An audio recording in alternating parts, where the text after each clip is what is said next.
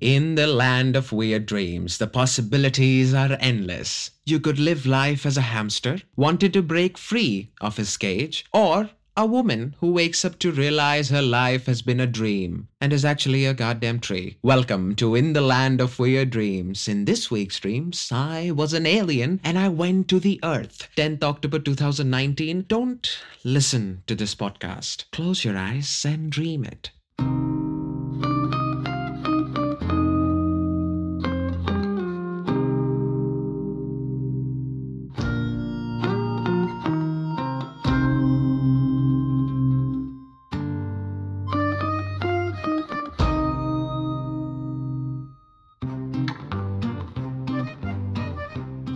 I am wide awake, like most nights since her disappearance. I am having trouble sleeping. I close my eyes, but the city is unforgiving. Being awake here means the buzz of traffic and variety of odors will ensure you stay that way. So, giving up on the rest, I got out of the bed. Let me introduce myself. I am Ali Khan of Zalia 7, a planet located just outside of the Xylon Nebula. My city, the one I was born, raised, and will most probably die in, is Yarvar, a wasp's nest of the wayward and the unsavory. Restless, I decide to take my ship out for a night's drive in the cosmos. Since it happened, I barely leave the house. Driving used to help me relax after a long day, but uh, now it just seems like a way to pass the time. The ship that I have, a Star Wagon X7, gleams, hardly used. Its main feature is a top of the line interplanetary autopilot function, the hands free way to cruise the galaxy. An hour or so later, I find myself drifting aimlessly through black, paying attention, but only just.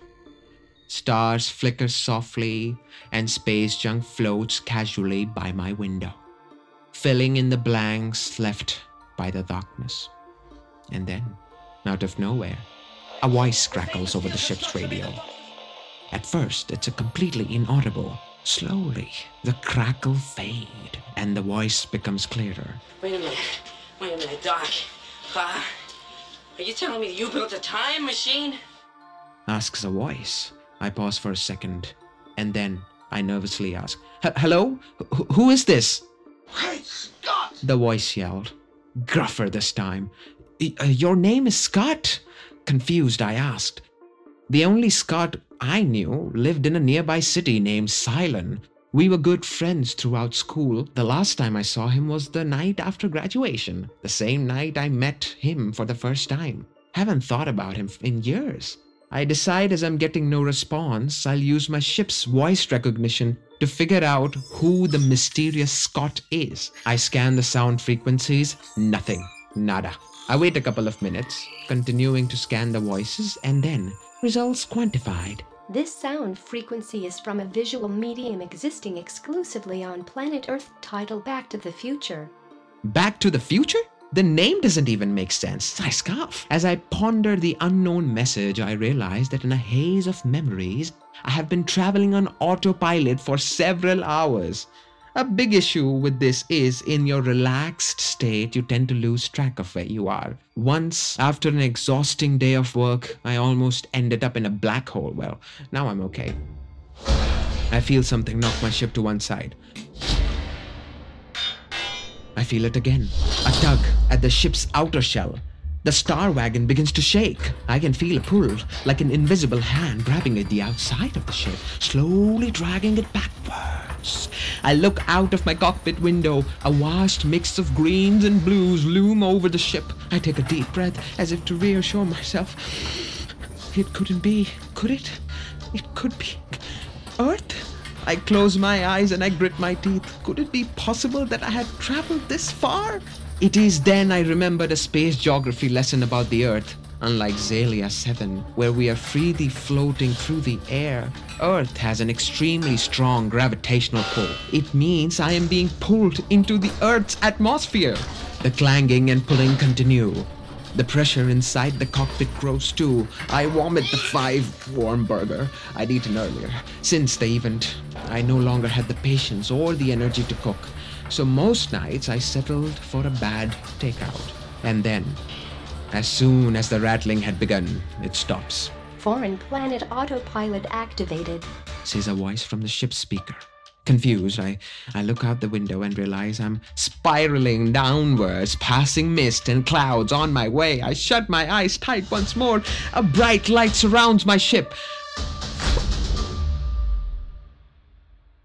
I open them again to see endless, dusty plains stretching out for miles below me. Nothing moves as far as the eye can see. I feel alone, very, very alone, and far from comfort. It is then that I hear a strange whirring noise, and suddenly my ship falls from the sky like a drop of rain. The next thing I remember is looking out of the window to see a large fenced off area with metal placard outside the perimeter. How did I get here? Could the autopilot be that effective? Curious, I step outside of the ship and read the sign. Area 51 restricted. No trespassing beyond this point. I lose interest in the sign and I recall one of the last things Janie said to me. Some weird dudes came into the bar today. They didn't look, look like you and me. I heard them mumbling something about the perfect specimen. When they realized as I was eavesdropping, they didn't stick around. All I remember is that I had ignored her back then, took it as an anecdote rather than a concern. Then the yelling begins. Hey, Janet, I told you if we came back here enough, we'd finally see one. No, that's just a guy in suit. Another shouted back.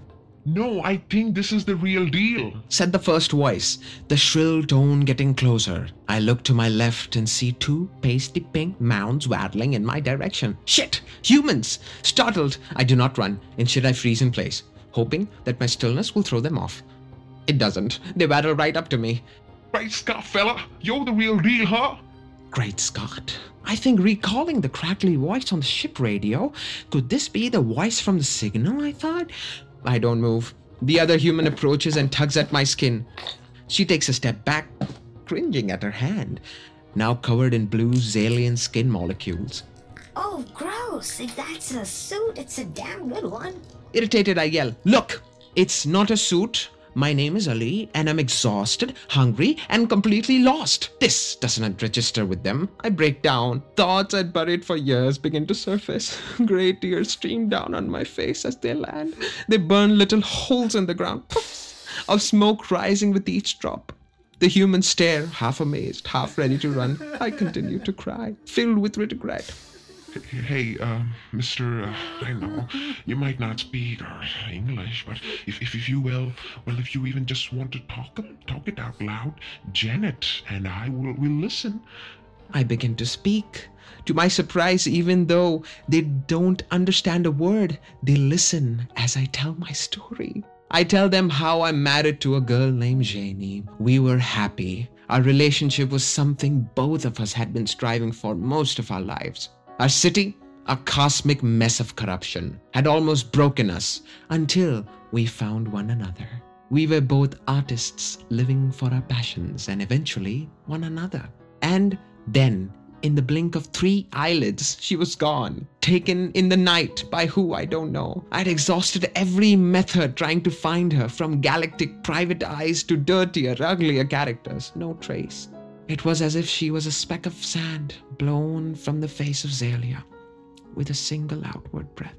Both humans looked close to tears, as if my emotions alone had told them all they needed to know. One walks up to me and wraps their clammy hands around me. She doesn't seem to care that my blood is staining her clothing. For a moment, I feel comfort. Then she lets go, Are you going to be okay, you think? says the other. Reluctant to put their ears through any more Zalian, I nod, wiping the gray from my second eye. As we stand there, two completely different life forms acknowledging each other's pain, quietly understanding, I hear a loud rumble further along the track where I stand. In the distance, I see a large mass heading towards us. We gotta go. You should too. Yells one of them humans as they dive behind a nearby patch of dead grass. I too make a run for the nearest burnout shrub. The mass approaches, kicking up the clouds of sand as it darts forward. Minutes later, it pulls over right beside my ship. A short, plump human steps out. He's wearing a sickly brown clothing. He holds some kind of communication device to his lips, staring at the Star Wagon. Gordon to the base, Gordon to the base. We've got another, the second suite. Base, Gordon, really? Another? Have you checked inside? The last one had some interesting contents. A voice replied back, the signal crackling all this time. Nothing going on here, just an empty shell. said the man in brown. It's then that everything stops. Everything except the next words the voice on the other end says.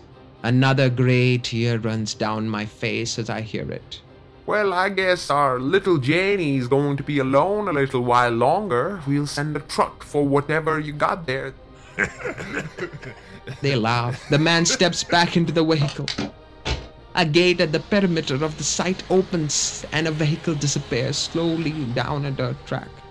I try to cry out, but I can't. I try to get up and run after the vehicle. I can't move. I'm stuck in a place. I start to shake. Trying to move my legs, they're stiff and lifeless. And boom. I awake to my legs kicking at the sheets. It was a dream. I take a deep breath and I feel so thankful, glad that there is no Janie, no man in brown. I walk around for a while thinking about the smaller details of my dream, safe in the knowledge that I'm not Ali the alien, but Ali the human being. I hope so at least. What a mess. With this, You've reached the end of the episode 9. Go ahead, follow our Instagram page, Weird Dreams underscore podcast. As always, I wish you a wonderful dream tonight. Thank you for listening.